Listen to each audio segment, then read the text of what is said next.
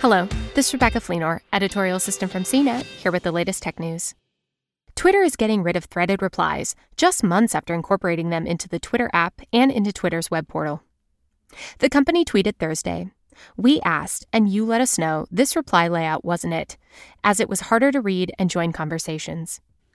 Intended to make conversations easier to follow, the threaded reply design included lines that connected a tweet with the responses listed below it.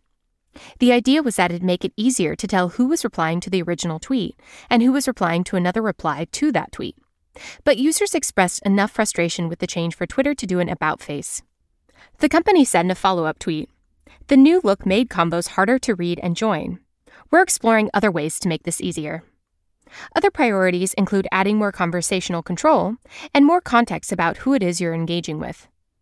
In addition, Twitter added that, for now, it's shutting down the experimental prototype version of its app called TWTTR, Twitter without the vowels, which was designed to serve as a proving ground for potential changes to the main Twitter app, as it did with threaded replies.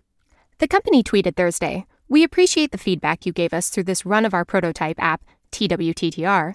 For now, we're turning it off so we can work on new tests to improve the conversation experience on Twitter. If you're using TWTTR, switch to the main Twitter app to keep up with what's happening. For more of the latest tech news, visit cnet.com.